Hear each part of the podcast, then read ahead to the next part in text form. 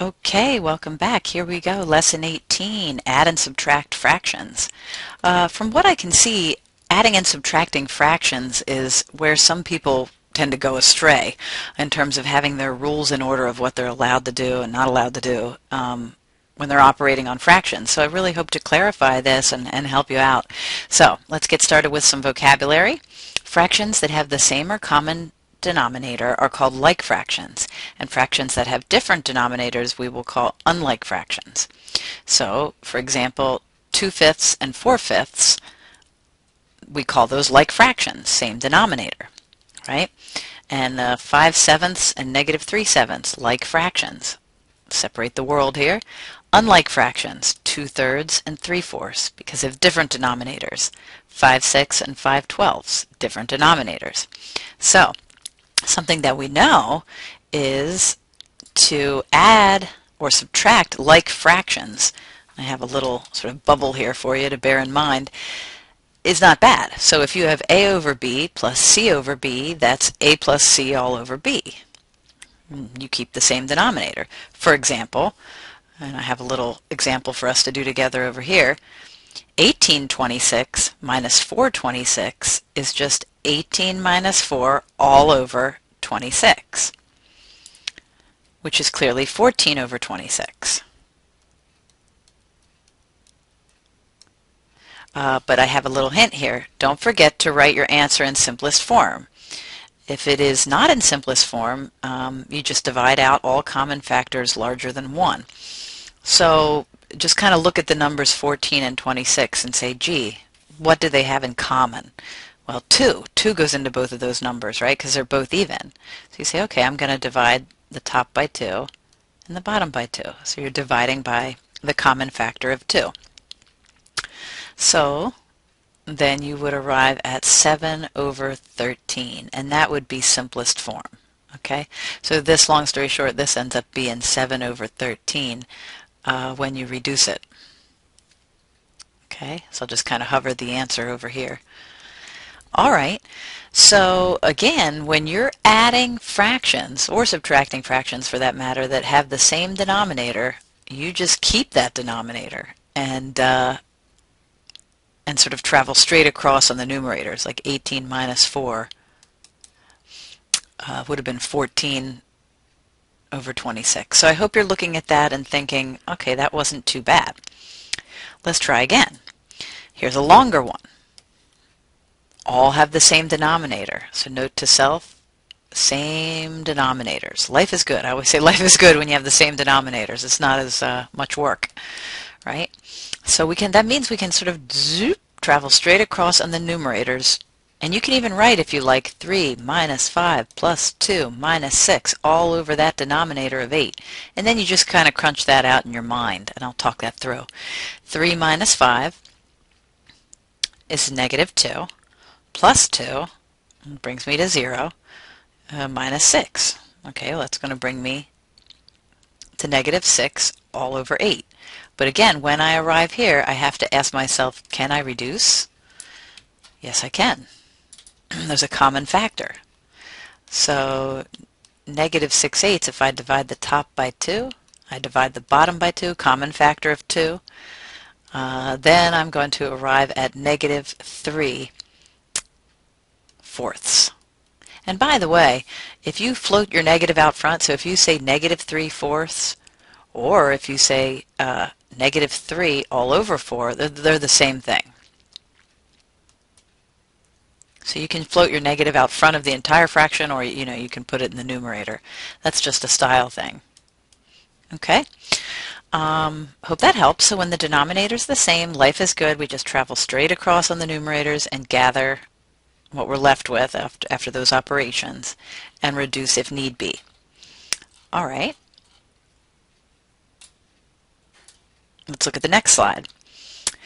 And that was my reminder. I just gave you that reminder on negative fractions. If you float your negative in the numerator, you float your negative in the denominator, or you just float your negative out front of the entire fraction, those are all synonymous.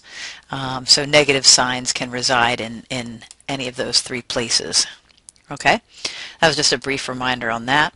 To add or subtract fractions, though, that have unlike or different denominators, we write the fractions as equivalent fractions with a common denominator.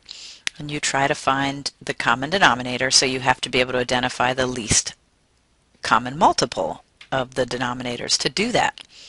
So let's take a look. Um, if you look at 12 and 18 and the LCD, the least common, or the LCM, the least common multiple, doesn't instantaneously pop in your head. You can do the prime factorization for 12, the prime factorization for 18, and then notice you gather the most amount of, see, the greatest number of 2's, the greatest number of 3's that appear in those prime factorizations. So this has two 2's, this only has one 2. I took the most amount of 2's that either guy has in their prime factorization. This guy has one 3, this guy has two 3's. I took the most amount of 3's that either has in their prime factorization.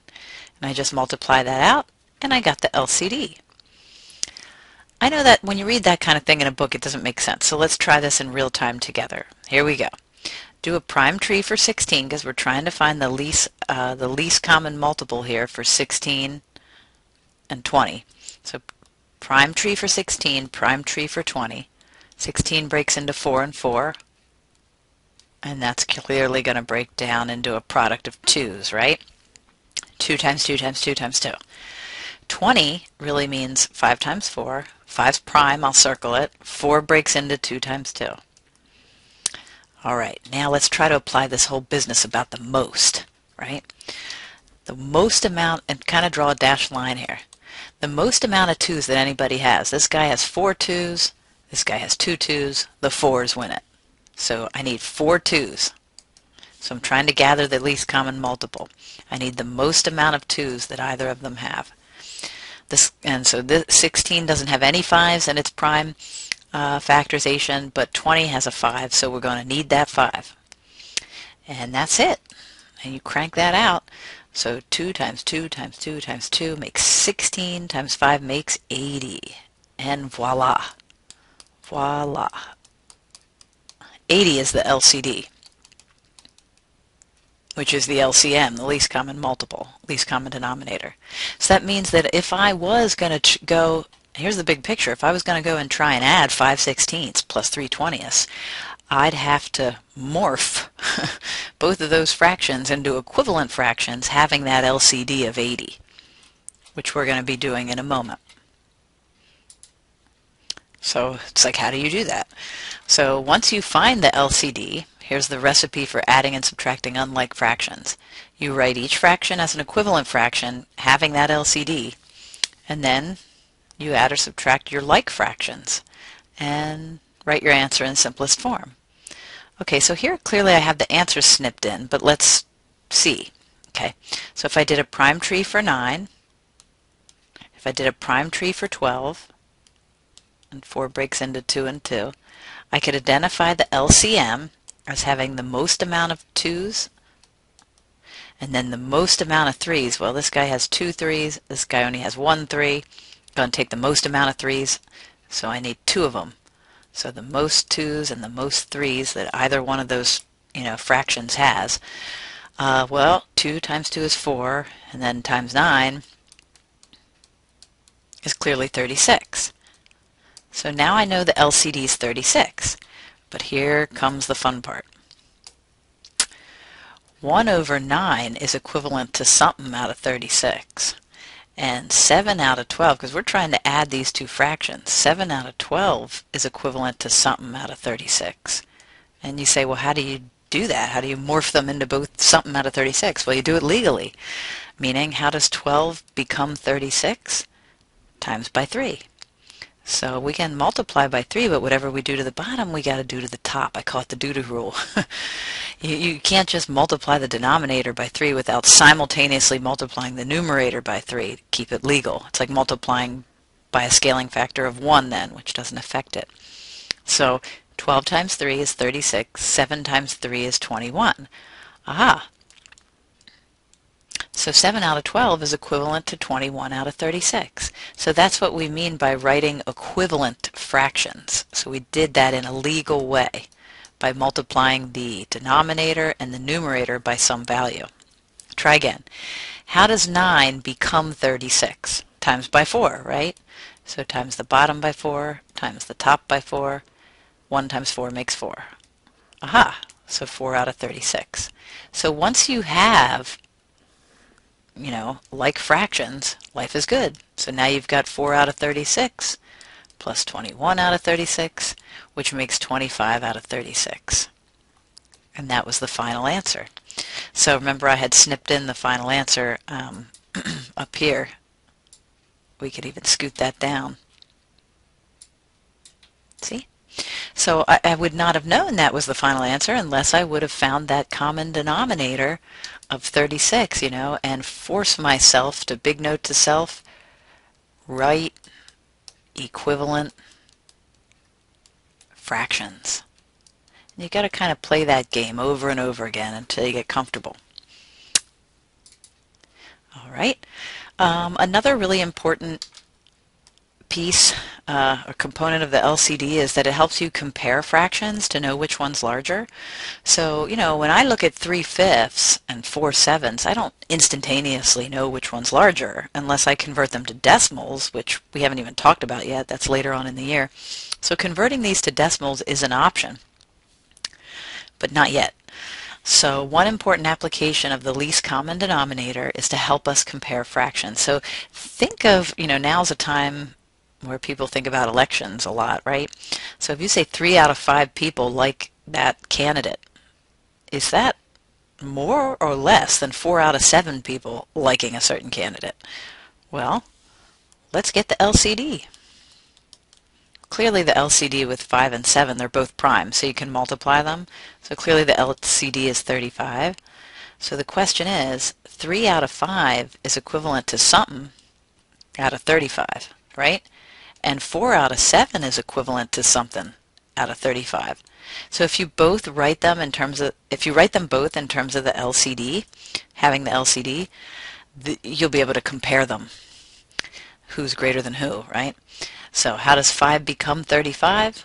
Multiply by 7. So you multiply the top by 7. I'm just going to even write that here to get 21. Okay, so we'd have 21 out of 35 for that fraction.